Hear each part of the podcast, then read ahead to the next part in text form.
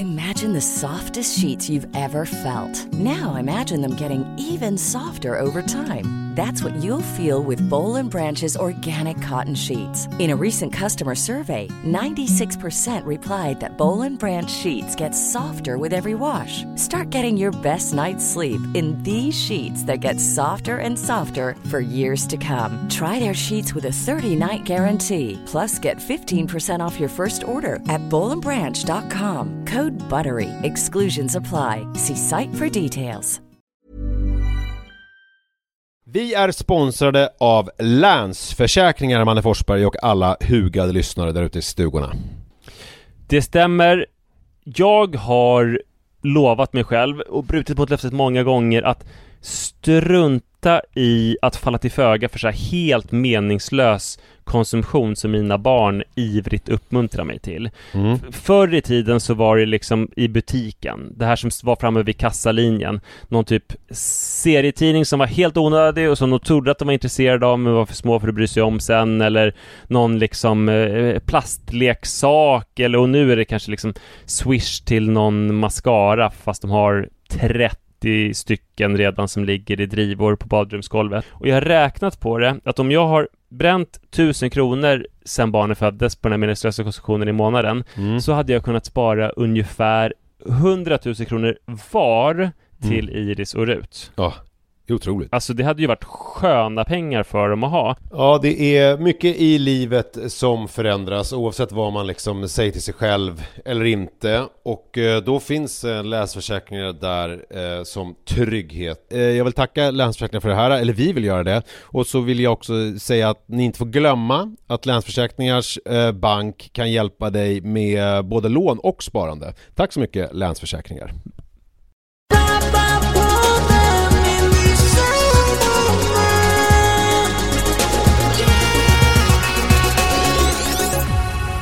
Nu hände det igen. Alltså jag, det, det, det kan vara så att jag bara sa det till dig och inte i podden. Eller så sa jag det i podden här en veckan och ni får höra det igen. Välkommen till Pappapodden förresten med Nisse som är du och med Manne som är jag. Eh, jag sitter i min bil, jag har precis kommit tillbaka till Stockholm eh, och då är det en kvinna, nyinflyttad, de har två barn varav ett barn är litet och ligger i barnvagn. Den här kvinnan har nu varit ute och sövt sitt barn i barnvagnen och nu såg jag att hon ställde barnvagnen utanför dörren och gick in. Ja. Så att barnet tryggt kan sova vidare. Om, hon hade, om det hade varit väldigt kallt ute Då hade hon till och med kunnat rulla in barnvagnen i den väldigt, väldigt stora och rymliga hallen. Jag vet det här för att mitt hus ser ut exakt som hennes hus. Ja. Eh, och det, det gör mig så himla avundsjuk att jag aldrig fick uppleva att ha barn här. Eh, När jag hade barn, när jag hade små barn så hade vi ju, vi bodde på tre trappor Just det. utan hiss. Just det. En tro, alltså så mycket som jag konkade. Mm. Och då när eh, när jag ville sova på dagarna som min favorit, då kunde jag inte göra det med Rut för hon vägrade att so- somna inomhus. Så att jag liksom hålögd och så trött så jag knappt kunde gå eh, gick omkring istället för att vara hemma och sova i min säng. Sen lärde jag mig att jag kunde sätta henne på andra sidan kaféfönstret på ett café i närheten. Men med sån där lyx som den här mamman har var jag inte i närheten av. Fast Eller det kunde inte hjälpa dig. vår- Du kunde inte sätta dig inne på kaféet och somna. Nej precis, Nej. jag kunde inte sova men då kunde jag i alla fall liksom ta en kaffe och inte så här hålla på och huttra utan jag kunde sitta ner. Eh, och vi hade vår parkering på andra sidan huset så att man skulle hela tiden så här konka olika varor och barn och vagnar upp för alla de här trapporna. Eh, och eh, det var ju någonting helt annat än som nu så har vi ju och den här kvinnan då också bilen på andra sidan gatan bara mittemot huset så att bilen står då fyra och en halv meter ifrån ytterdörren. Eh, alltså det måste vara något så helt annorlunda. Det är som att nu har jag ju längtat efter barn av andra skäl också. Men det borde ju vara tillräckligt för Sara att så här, ska vi pröva hur det är att ha barn på Rebeckagatan?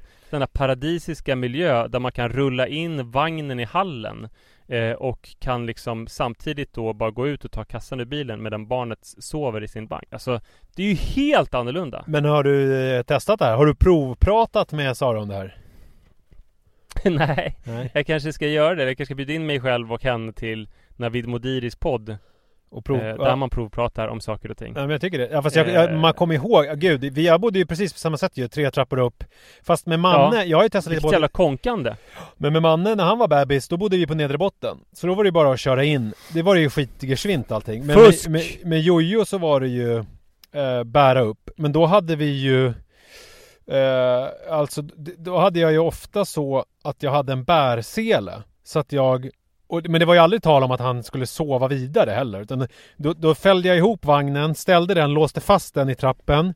Eh, liksom, ja, ja regel, regelvidrigt. Men det sket jag i. Och sen så la jag honom i en eh, eh, bärsele som jag hade. Sen hade jag ju en IKEA-kasse eh, under vagnen. Där jag, Mm. som var liksom tillräckligt rymlig så jag kunde slänga ner allting, alltså om jag hade handlat någon mat eller olika sådana där saker. Bara ner i en stor IKEA-kasse så jag kunde få upp allting i en på en gång. För jag orkade inte gå upp och ner och hämta grejer. Det tyckte jag var vidrigt. Eh, Ja, men sen var det, var ju, för det var ju mycket upp och ner eh, sådär att man hade Att man kom ner till bilen efter massa mankemang och sen hade man glömt liksom Skötväskan eller någon detalj i skötväskan i, hemma så man behövde gå upp igen för de här trapporna och Det var så svettigt. Och sen också när man hade då en Bebis och en två och ett halvt åring som man skulle försöka få upp för de här trapporna Det var helt otroligt alltså Man hoppas ju att din granne har vett att uppskatta det här så att eh, hon har, eller en han, jag, vet, jag sa det mamma sa du va? Hon, eh, ja det är, det är en man också men det är hon som är hemma med barn nu på dagarna Att hon... De bodde i Hammarby sjöstad innan. Där är det i och för sig ganska rymliga portar och hissar och sånt där känns det som. ja, är hissar är det garanterat i alla fall. Ja. Så att hon kanske inte har vett att uppskatta det. Jag kanske ska köra hela den här dragningen inför henne istället. Berätta, kanske rita upp en liten karta. Så här såg det ut. Och... Det tycker jag verkligen du ska göra. Jag tycker du ska gå in Ja. ut, utan att knacka på dörren, bara gå in och börja veckla ut ett stort invecklat liksom eh, ark, papper som du börjar rita Ja, först på. innan jag säger någonting överhuvudtaget så går jag in dem i skor och Ja. tar, tar ut eh, hennes kaffebryggare som jag vet att det är kaffe i. Och så Ja. häller upp en kopp. Sätter mig vid köksbordet och börjar veckla ut mina kartor. Ja, det tycker jag du ska göra. Det känns Ja. rimligt. Det är det minsta du kan göra. Innan jag eh, såg henne nu så har jag varit eh, Vilken dag? Jag har åkt till Länsö i min ensamhet Ja. Och eh, åkt motorbåt och spanat på havsörnar Det var länge sedan eh, vi hörde någonting om ditt landställe. Liksom, det finns kvar och så. Det... Ja det var det jag behövde kolla idag för att Jag har ju tagit upp en båt, liksom eh, finbåten Men eh, lillbåten ligger i så att, och vi har inte varit där på nästan två månader Så att vi behövde ju då, eller jag behövde kolla att den inte har sjunkit Och det hade den ju nästan gjort När ni var där var- för två månader sedan, var det så här att ni, nu stänger vi för vintern eller var det bara att ni inte har kommit dit?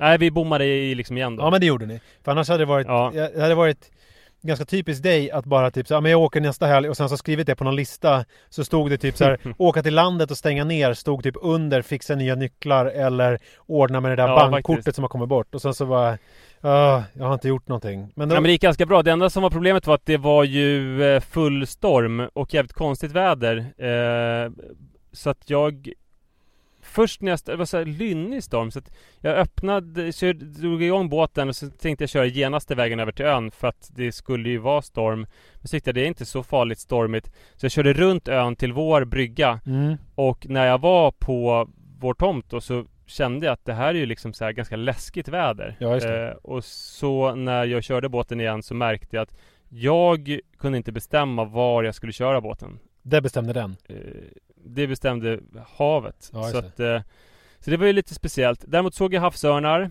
eh, och eh, jag säkrade en pressändning som hade slitit sig lite grann och jag tömde båten. Så det var ändå eh, bra. Men du tog inte upp båten utan det, det var inte det som det var dags för nu utan nu var det bara att kolla till den. Nej, jag bestämde mig. Jag fattade beslutet där på plats att jag ska ha den i. Så att man ändå kan åka dit ifall man skulle vilja över vintern. Eftersom det är så milt nu för tiden, alltid. Ja. Kommer väl bli eh, värsta vintern sedan 1942 säkert. Bara för att du har fattat det här då, är beslutet. det mitt, då är det min förtjänst i så fall. Det är det.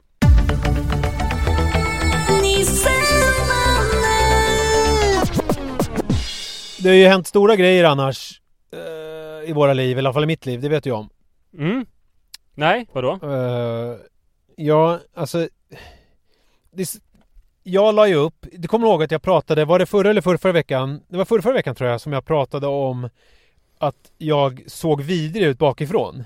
Jag hade sett mig Det själv var på ju film. väldigt roligt. Ja, tack. Eh, för jag antar att du skrattade med mig och inte åt mig. Ja, jag Eh, skrattade för- åt det och det var ju, alltså det var jävligt, ja det var en fantastiskt rolig film du la upp när du hoppade i från en brygga Precis. i en väldigt, väldigt liten sjö eller liksom damm. Jag, jag, precis, jag pratade om en film som jag hade sett och sen så dividerade jag lite med mig själv fram och tillbaks. Och sen så kom jag fram till att ja, men det här är ju bra content att lägga upp på Instagram. För det blir roligt för alla och lite äckligt Mm. för alla. Men det blir också en blinkning till våra lyssnare. Eh, alltså att det finns det finns en sanning i det vi säger här. Det är liksom inte bara att vi sitter och ljuger utan ja.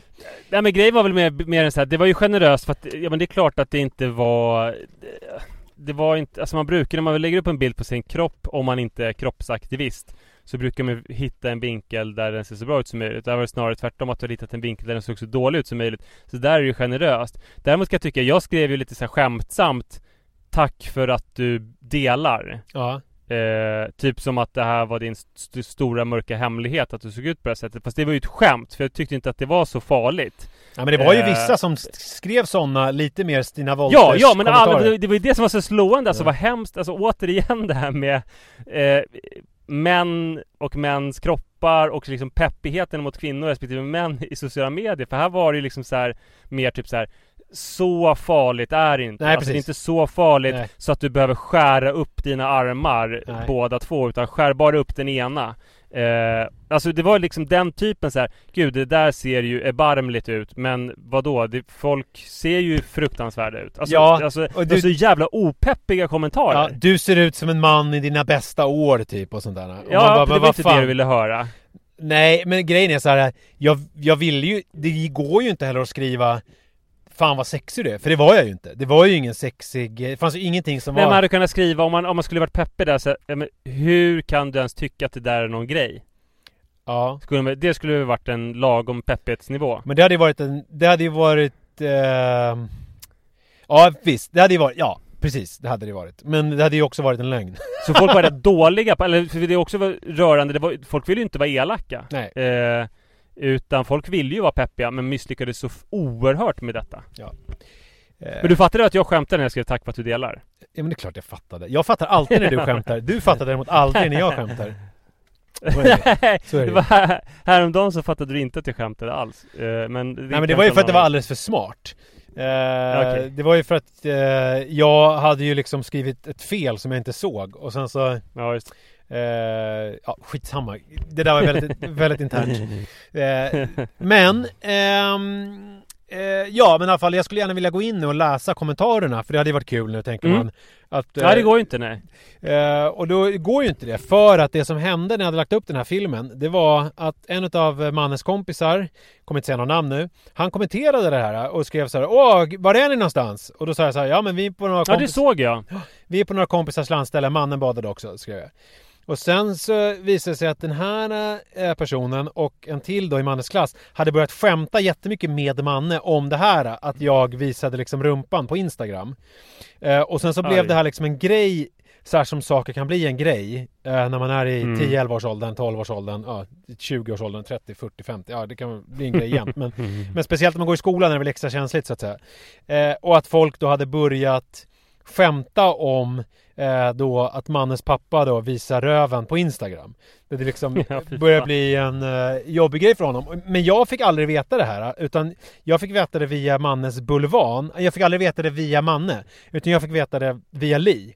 För att Mm. och det, det gick till så att hon skickade olika sms eh, för, vid läggning. När hon liksom höll på Ja. att lägga mannen. För då bubblar allting upp hos honom. Och då fick jag olika sms om att den här filmen, lalli lalli. Och först var jag sådär, ja ja, whatever, den kan väl ligga kvar, det är väl inte så farligt. Eh, men sen så liksom gick det några dagar och det här fortsatte då. Och sen till slut så fick jag ett så här från Li, du borde nog ta bort den där bilden. Mannen tycker inte alls att det är roligt typ. Eh, och då visade det sig att han, han var ju rädd då att det här skulle sprida sig till de som går i sexan. Att de skulle få nys om det här och det här skulle liksom bli då eh, en väldigt jobbig grej. Eh, så att då, då beslutade jag mig för att jag tar bort det här. Eh, jag tar bort den här Instagram-filmen. Eh, och jag, jag, eh, tackade också min lyckliga stjärna att det var just en Instagram-film. För att som jag konstaterade för dig också efteråt att själva filmen som sådan har ju redan gjort sin grej. Alltså Mm. den har fått kommentarer, den har liksom eh, Den har väckt den uppmärksamhet som den har gjort. Nu har folk gått vidare. Det är ju sällan som folk, eller aldrig, om man inte heter Manne Forsberg, som man går tillbaks och tittar i folks gamla flöden och liksom går igenom det och för någon slags anteckningar och statistik över när Fast med folk... samma, med samma eh, resonemang kan man ju hävda att filmen har redan gjort sin grej, den har redan gjort sin skada, den har redan gjort Manne till en son till visa rumpan på Instagram-mannen. Jo men om inte någon har gjort en skärmdump av själva filmen Nej, och den liksom hoppas. börjar valsa runt så kan det ju, det blir ju inte lika slagkraftigt om de här sexan får reda på att Mannes pappa la en gång upp en film på sin rumpa på Instagram. Det blir så här, aha, då ska det väldigt, då ska man vara väldigt liksom mobbad eh, om, om, om, Ja. man, om liksom det ska ta fäste så att det blir en stor grej. Eh, Men alltså det är ändå en ganska eh, smal korridor där kan jag tycka med tanke på att jag såg eh, eh, Paolo Roberto minns du honom? Jag har aldrig följt honom Men jag brukar gå in ibland Eller att jag snubblar över honom på något vis Jag följer honom Igår för var att få bra tips jag- på sig skotttjejer. Ja okej Han lägger upp väldigt bra. nej, men jag, jag skulle söka på Pau Katten Pau. Och då eh, föreslog den Paolo Så då gick jag in på Paolo och såg jag det alltså, Som jag tänkt på tidigare att Han eh, Att han eh, gör ganska mycket innehåll tillsammans med en av sina söner. Jaha. Nu var det nyligen han gjort en träningsfilm och i Italien nyligen så hade de rest där tillsammans och sådär. Och jag tänker att eh, Även om de har världens bästa relation så måste det ändå va- varit en stormig vår för dem Ja. Men det där är väl och, sådär och, att... att, och att också sonen måste tycka att det här instagrammandet har varit jobbigt ibland Men ändå är korridoren så pass bred så att han kan lägga upp en träningsfilm med farsan eh, Men du får inte ens visa röven utan din son Nej, just det. Nej just det, det är sant. Eh, men Men han kanske är en jättebra pappa som aldrig har skrikit mackfitta Ja, så kan det vara. Men, Så att de är liksom väl, så att, så att eh, förlåtelsen blir det mycket större men vad, jag brukar ju säga det att hellre skrika mattficka, mackfitta än att beställa in mackfitta. Ja Ja men det där Ja, är det- ju det- intressant med hur man ska hantera eh, liksom föräldrar som beter sig konstigt. Alltså det ska ganska mycket till för att jag ska se upp bekantskapen med eh, min pappa. Alltså mm. jag menar, om det nu är så som Paolo Roberto ha, har gjort gällande i alla intervjuer att det här var någon slags snedsteg och att han var, befinner sig på någon slags botten. Det var ju det som var det här som vi pratade om då som var att ja, det är skillnad om man typ så här super ner sig eller knarkar för då skadar man sig själv typ. Eh, men här var det ju att han hade liksom ja, eh, förgripit sig på andra eller vad man ska säga, vad det nu, liksom köpt sex så att säga. Eh, om det nu är så att pappa, pappa Paolo eh, mådde väldigt dåligt och, och under en period och gjorde någonting som han inte, liksom inte riktigt står för och som, han inte, som inte är han. Då måste man väl som barn då ändå kunna förlåta och gå vidare tänker jag. Eh, Ja, det är väl minsta så är det absolut Mm, det är väl det minsta man kan begära som... eh, Det krångligaste jag varit med om i sociala medier det var Att min pappa Liksom gav sig in i någon slags polemik med en kompis till mig Om någon politisk grej Jaha, ja det är ju sånt är ju jobbigt.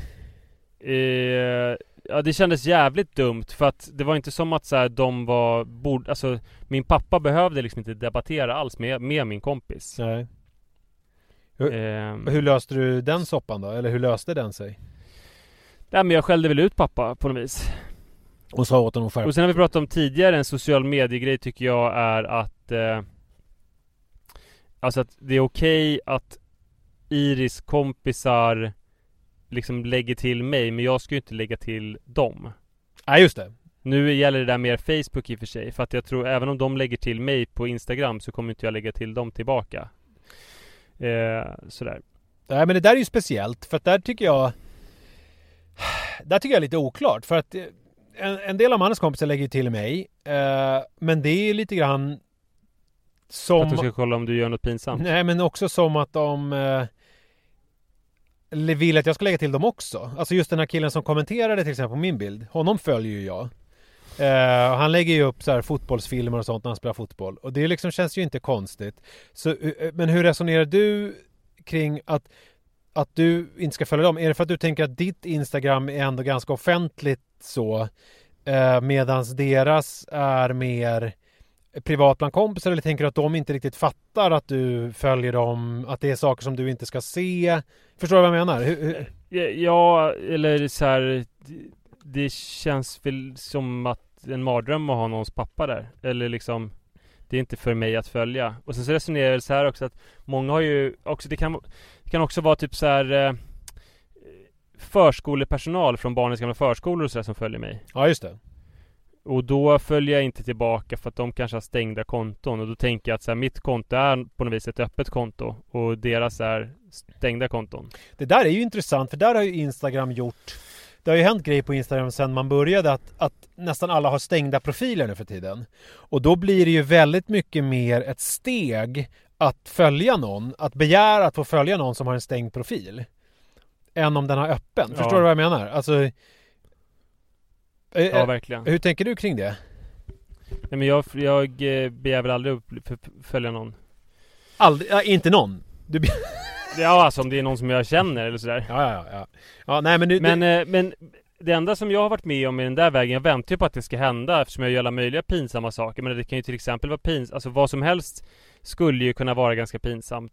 Som jag gör, jag menar att jag skriver om typ så här Nykterhet skulle ju kunna vara skitpinsamt. Eller att, och att jag skriver att jag inte alltid har varit nykter liksom. men, nej ehm. men vadå? Tror du att Iris skulle bli mobbad för att "Ja, din farsa krökar inte, vilken jävla tönt! Han dricker Nej, inte! utan din farsa krökade. Ja, har din farsa varit alkis? Ja, det skulle man ju verkligen kunna retas för. Gud vad Har taskigt. din pa- farsa knarkat? Gud. Jo, det är klart att man kan. Ja. Men, men det har inte hänt. Däremot, eh, det enda retet som jag har hört, det är en TikTok-film som jag gjorde. När eh, Iris kompisar såg det så var det någon som sa att din pappa är ju sjuk i huvudet. Men tyvärr så föll det lite grann tillbaka på Iris, för det var hon som hade producerat och regisserat den där filmen. Så att eh, vi var heligt förbannade på den där personen, både hon och jag. Ja, men, men jag kan inte släppa riktigt att folk skulle reta Iris för att du är nykter alkoholist. Jag kommer ihåg att jag hade en kompis när jag gick i mellanstadiet. Hans pappa, vi hittade honom i ett dike en gång för han var så eh, djupt alkad. Eh, så han hade liksom eh, däckat i ett dike så vi typ fick eh, ringa någon SOS-grupp eller vad det nu var. Jag kommer inte riktigt ihåg hur vi löste det här, om vi gick till polisen eller något. Eh, och hjälpte honom. Ehm, det känns ju inte som att det var ingenting vi retade honom för. Däremot så var det ju någonting som vi pratade om ganska mycket. Alltså om honom. Du vet när han inte var med. Och så tänker jag kan det vara med ditt konto, Instagram-konto och också mitt. Att man är så här, man är ju tillgänglig på ett sätt för ens kompisars, eh, ens barns kompisar på ett sätt som våra föräldrar inte var. Å andra sidan slår det mig nu. Man hade ju kontakt med andras föräldrar förr för att man ringde ju hem till folk. Hej, det här är Nisse, får jag prata med Christian? Eller vem det nu var man sökte. För att man hade, liksom, det var inga mobiltelefoner, man ringde eh, på hemtelefonen. Och, och då hade man ju kontakt. Eh, nu är det lite grann den kontakten som ens barns kompisar har med en själv är ju då via ens Instagramkonto. Om man som du och jag då har ett öppet, öppen profil där man då lägger upp bilder på sina rumpor eller pratar om sin alkoholism. Så man, ens, kompisar, ens barns kompisar vet ganska mycket om en själv på något sätt. Jag tror dock att eh, Iris eh, kompisar och Iris själv är så otroligt lite på Instagram. Så att de, eh, jag tror liksom inte att de eh, går in på mitt konto faktiskt. Ja, det är sant. Det, det, det skulle vara skillnad kanske om du gjorde olika TikTok-videos. Ja, precis. Mm. Hur ofta gör du TikTok-videos nu för tiden? Ja, jag har gjort eh, fyra stycken i mitt liv, så inte så ofta. Mm. Och jag började väl för ett och ett halvt år sedan. Mm. Men du är inte så sugen eller? Eh, jo, jag är sugen på att göra såna här eh, där man knäpper med fingrarna och så har man nya kläder på sig. Ja, just det. Mm. Det tycker du ska göra. ja. Men, men en annan grej som jag drog på det här är ju att det här måste ju vara, fatta att vara typ Knausgård. Alltså den, eh, för mycket har ju varit sådär att han lämnade ut då sitt ex Linda Boström Knausgård och, och att det där med att skriva sådär utlämnande och lämna ut folk och så vidare.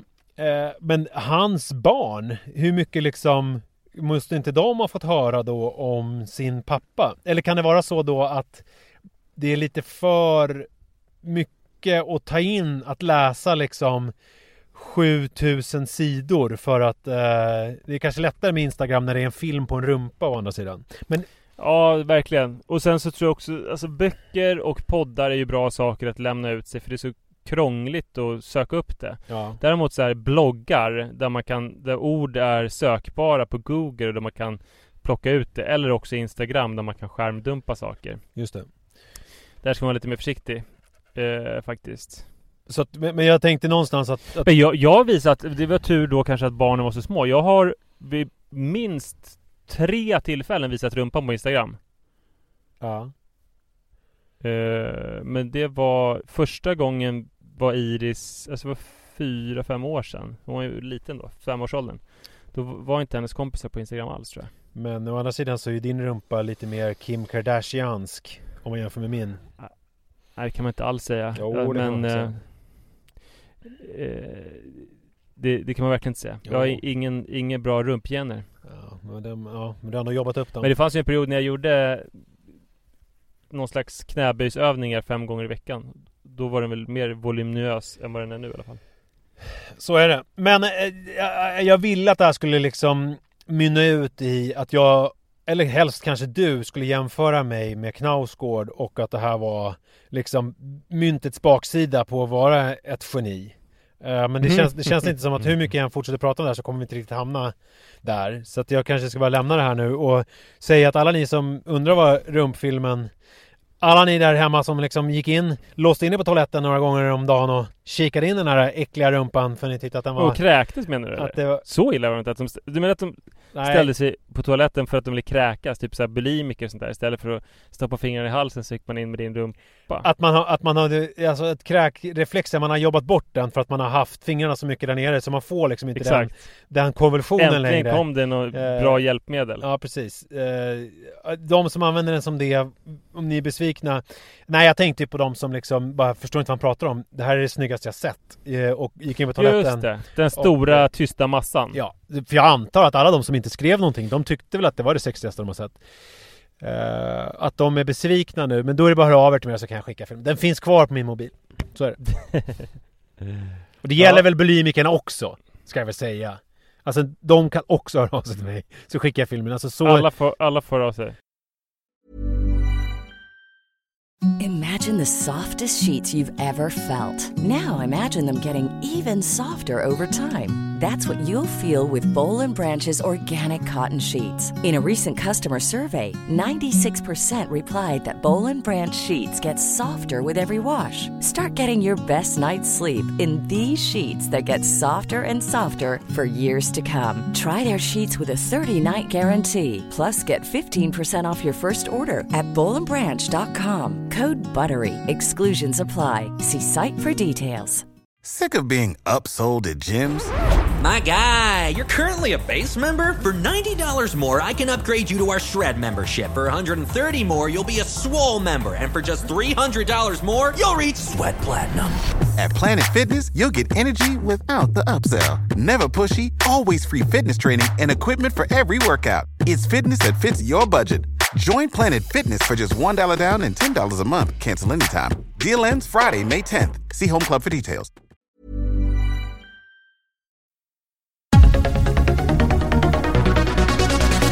Du!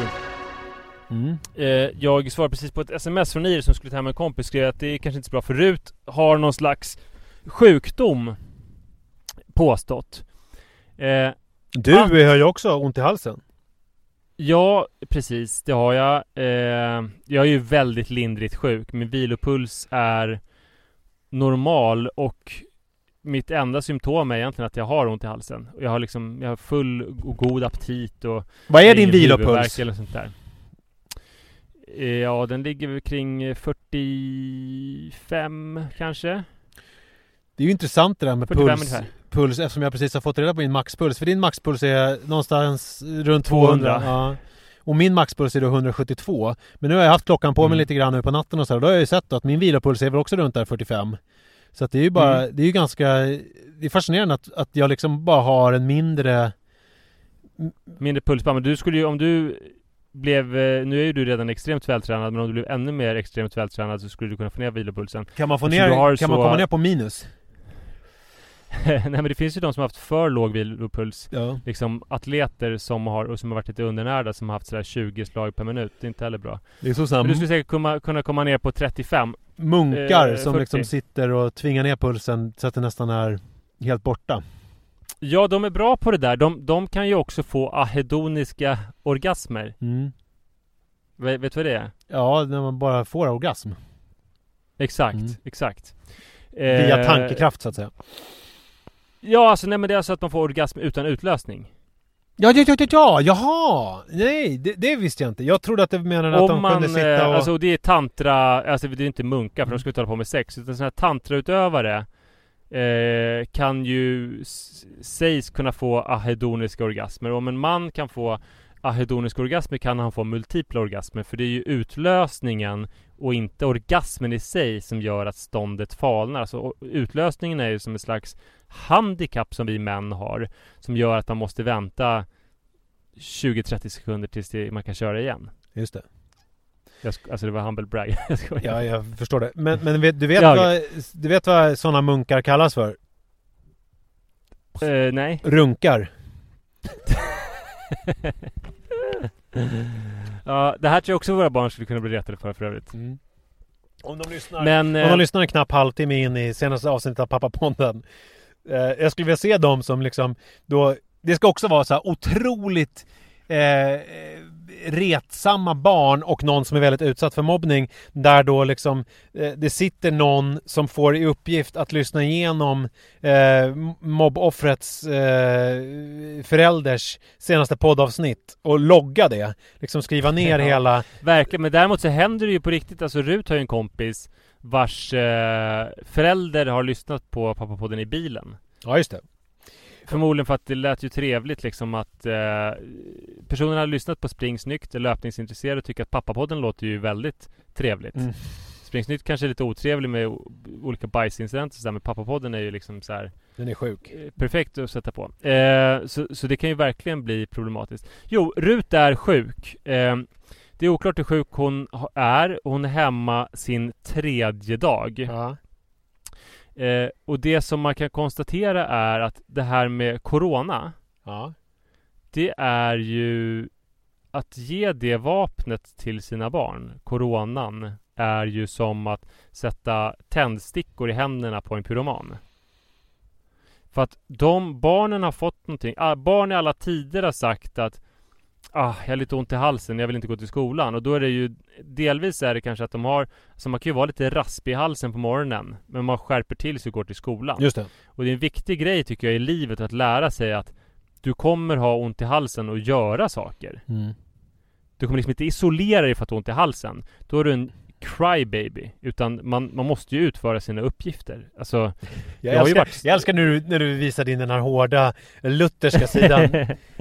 ja men alltså, jag, ja, men, jag har ju varit stolt över förut att jag aldrig ställer in föreläsningar. ja. Jag har haft föreläsningar där jag har eh, eh, hallucinerat och gått och kräkts mellan dem och behövt lägga mig och sova i ett vilorum för att jag har haft maginfluensa. när Jag, och då i och för sig tycker jag väl att det är okej att ställa in men då har det ofta att det har brutit ut när man har liksom är på väg till Göteborg. Eh, och någonstans i höjd med Skövde. Ja men det här är ju det, det, här är ett stickspår men det, det har ju blivit någonting i alla de här som biter ihop och som gör saker fast de är sjuka. Jag menar hela det skrået har ju Undrar om det är irreparabelt eller om det är så att det kommer Som allt annat kommer liksom bara eh, Ringarna på vattnet kommer försvinna iväg och allt kommer bli som vanligt. Men jag menar just nu så är det ing, ingenting som man... Eh, Ja, ingen tycker det är coolt Nej, nej, längre nej. och det är ju synd. Alltså, det är klart att... Eh, oj, nu kommer det snö här.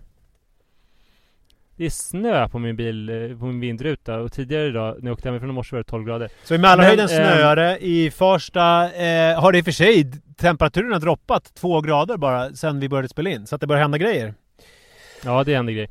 Men, eh, men jag tycker det att det, det är ju liksom Det är som min mamma säger alltid att lagom är bäst. Att det är klart att det är ju inte bra att jag eh, så här, att föreläser med maginfluensa för folk, de kan ju bli sjuk eller sådär. Men, men däremot så är det ju så att man ställer ju inte in sitt jobb för att man har ont i halsen. Eller för att man är förkyld. Alltså för att då skulle ju hela samhället braka samman. Så är det verkligen. Men gud vad det Eh. inte känns som att din mamma eller pappa för den delen är personer som lever under devisen lagom är bäst.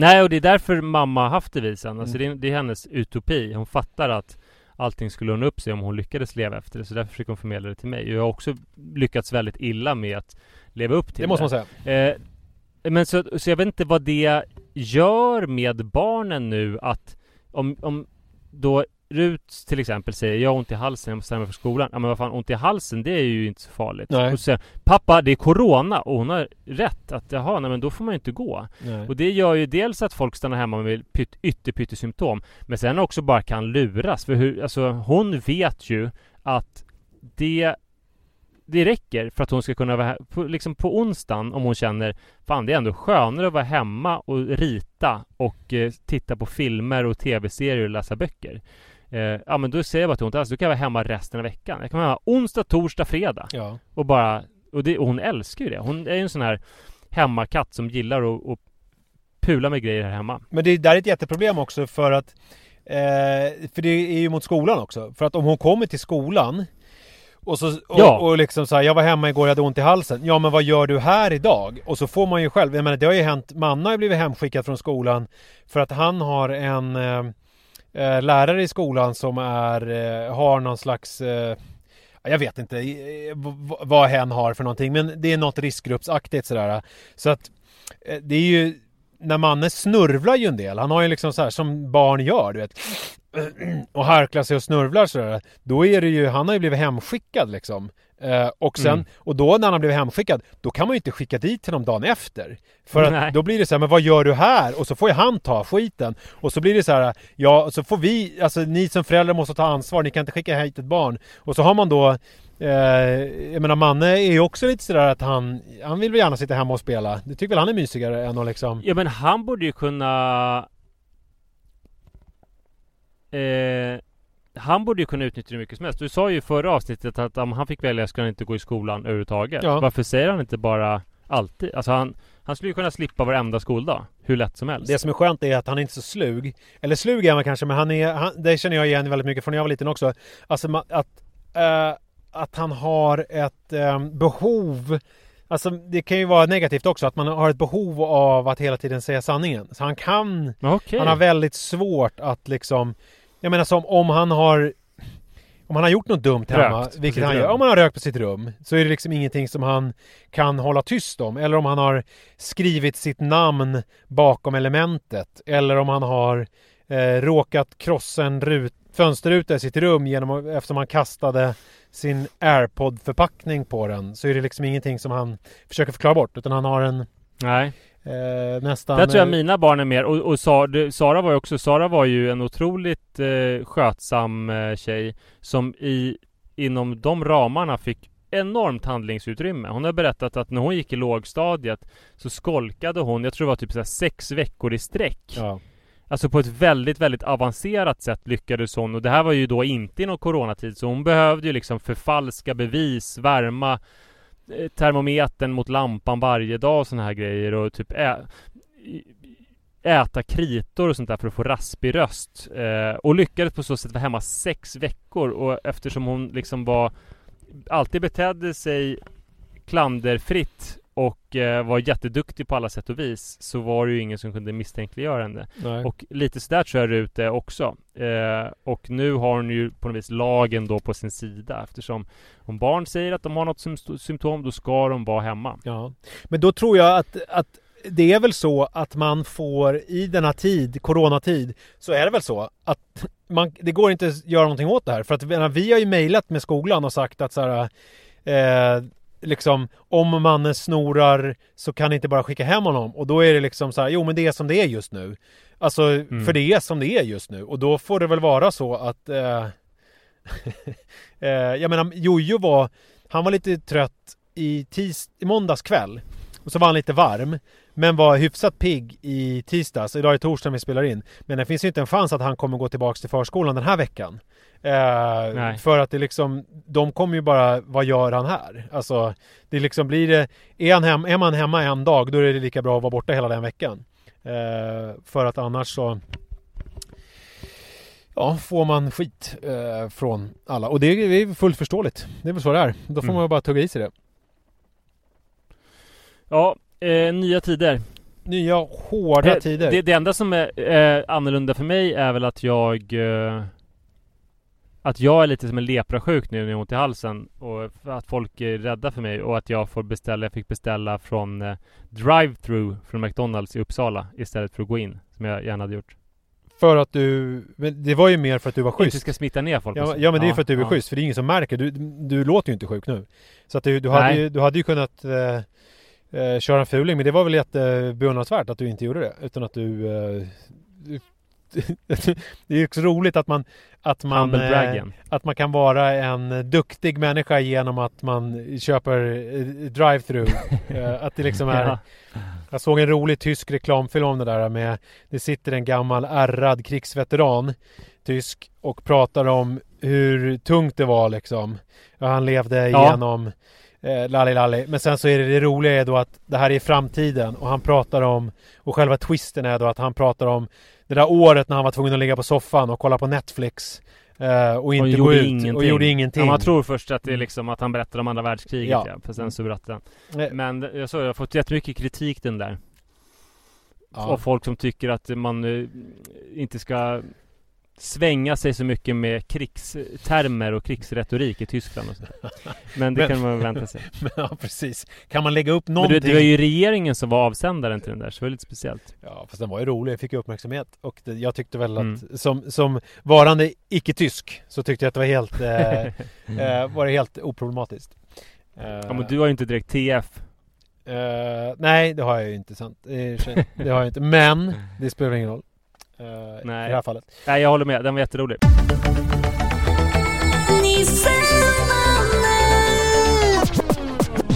Ja, kan man prata om lekland nu utan att liksom bli lynchad? Eller vad tror du? Nej det tror jag verkligen. Vadå? Eh, ja, som en historisk företeelse. Nej men det, det, hände, det, var, det hände sig för eh, några... Nu går man ju inte till lekland. Nej precis, men det var, det, var, det här var ju några veckor sedan som jag var på Lekland men jag har liksom gått och sugit på det här lite.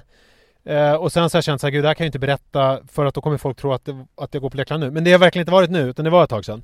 Eh, men det som, jag vill ändå berätta om det för att det är, du vet det finns en följetong i Pappapodden som, där, där det handlar om eh, milstolpar. Ja. Det är ju en gammal fin, fin tradition vi har att prata om milstolpar. Och nu Mm, har jag eh, gått igenom en ny milstolpe märkte jag när jag var på Lekland för en månad sedan var det. Så det var då när det var liksom skitsamma, nu orkar inte slänga ner fler brasklappar om att det var lugnt att gå på Lekland då. Men eh, jag skrev ju en krönika eller någon blogginlägg för, för, för många år sedan om att jag blev lugn på Lekland. Alltså att det var någonting med att den här eh, höga ljudnivån och barnen som springer runt och leker gjorde att det liksom slutade surra i huvudet och jag blev lugn. Och att jag också tyckte att det var ganska kul att eh, vara på Lekland. Det har ju både du och jag pratat om. Alltså det här med att Mm. åka eh, och sådär. Men nu eh, så märkte jag när jag var på Lekland den här gången att jag inte alls blev lugn och inte alls tyckte att det var speciellt kul. Och jag kände mer igen mig i hur andra föräldrar brukar prata om hur det är att vara på ett lekland. Alltså att det är som helvetet på jorden och någonting man gör för barnens skull. Eh, man utsätter sig för det. Men jag kände den här gången att det här eh, Medan jag då brukar känna att det här gör vi för min skull. Eh, att, barnen, att barnen har kul det är liksom sekundärt i sammanhanget. Jag får lite lugn. Och då, och då tänkte jag på att det borde ju vara så, och jag vet inte vad det här säger om dig då, men alltså att, att det är ett tecken på sinnessjukdom att man tycker att det är kul på lekland eller att det är rogivande. Att det betyder att man är på liksom en väldigt dålig plats och att jag nu när jag är liksom på en bättre plats i livet så fungerar liksom leklandet som ett så här lackmuspapper på ens psykiska eh, hälsa. Att om man tycker att det finns en korrelation mellan att tycka att det är vidrigt på lekland betyder att man är vid ganska god vigör psykiskt och vice versa då. Om man tycker att det är mysigt på lekland så tyder det på att man är sjuk i huvudet och borde läggas in. Ja, eh, jag tror att man kan se det som framför allt så blir jag ganska så här ganska eh, rörd av att tänka på oss som de föräldrarna vi var i den här poddens begynnelse. För att jag tror anledningen till att man tyckte så mycket om det och det är säkert många föräldrar som delade det med oss. Det var ju att eh, alltså man längtade efter allting där man kunde få liksom två tre timmar att gå på ett friktionsfritt sätt. Och om det till och med var roligt för alla inblandade så var det ju ett jättebonus. Eller ett jätteplus i, i marginalen. Just det. Eh, och det var att man fick åka rutschkana och att man hade kul samtidigt som barnen hade kul och vi upptäckte olika snabba material och sånt där. Det var ju de här att man hade, det var ju de här extremt låga förväntningarnas tid. En motsvarande grej med bio var ju att, att jag på riktigt tyckte liksom att så en matinéföreställning med Spöket Laban var ju någonting fantastiskt eh, att se. Eller Lilla Syster Kanin, en sån här 40 minuters bio. Just det. Eh, för det var ju vansinnigt mycket större upplevelse än Teletubbies som vi hade sett ett halvår innan. Just det. Och sen när man kunde se Bamse i tjuvstaden så var ju det som så här, det var ju nästan som att jag hade valt filmen utan tanke på barn kändes det som. Ja. Att man, det var det där liksom självbedrägeriet men som bara utgick ifrån att man hade så låga förväntningar. För grundtillståndet var ju att man konkade olika barn upp och ner för trappor, att de grät och skulle sova men inte ville sova och sådana saker. Så att det var ju något otroligt att tre timmar liksom ha kul och inte någon som helst konflikt.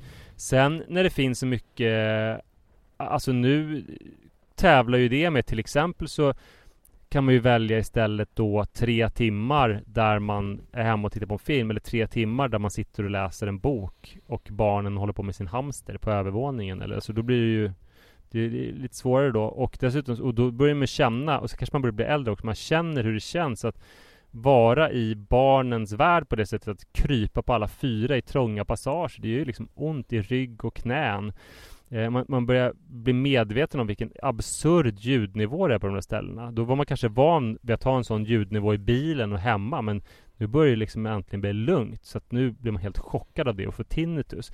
Och dessutom en sak som jag i och för sig nog tänkte på då men inte brydde mig så mycket om det är att det luktar ju barnprutt så otroligt mycket på Lekland. Ja. Eh, det pruttas enormt. Alltså det att springa omkring sådär och åka och hoppa upp och ner sådär, det rör igång barnens magar. Så att, tänkte på det hur mycket de släpper väder barnen på lekland.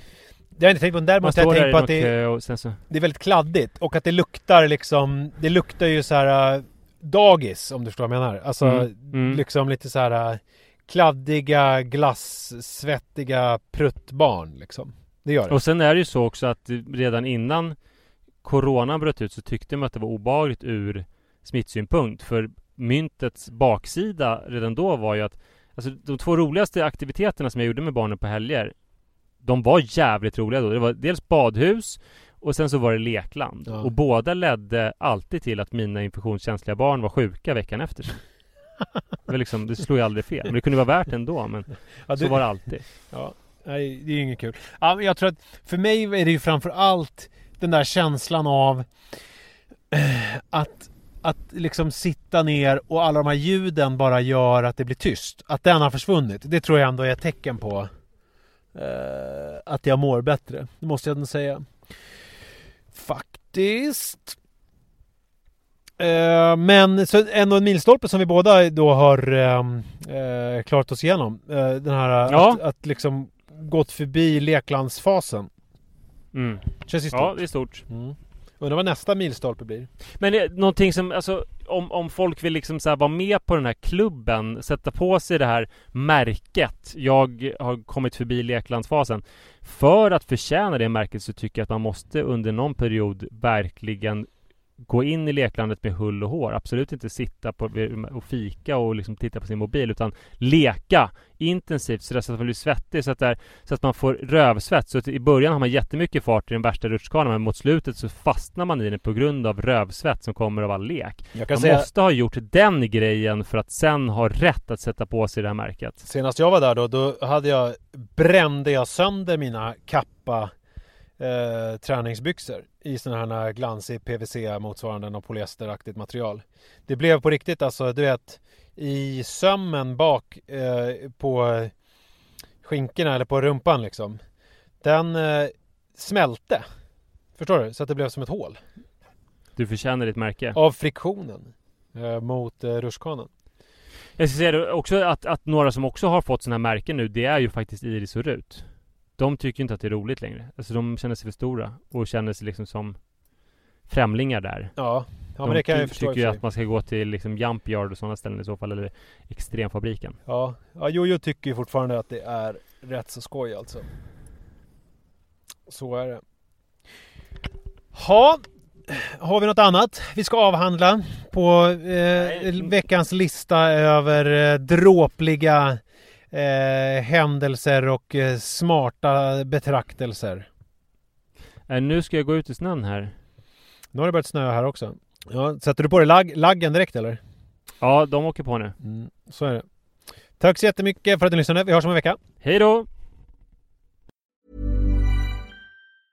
A lot can happen in the next three years. Like a chatbot may be your new best friend. But what won't change? Needing health insurance. United Healthcare Tri Term Medical Plans are available for these changing times. Underwritten by Golden Rule Insurance Company, they offer budget friendly, flexible coverage for people who are in between jobs or missed open enrollment. The plans last nearly three years in some states, with access to a nationwide network of doctors and hospitals. So, for whatever tomorrow brings, United Healthcare Tri Term Medical Plans may be for you. Learn more at uh1.com.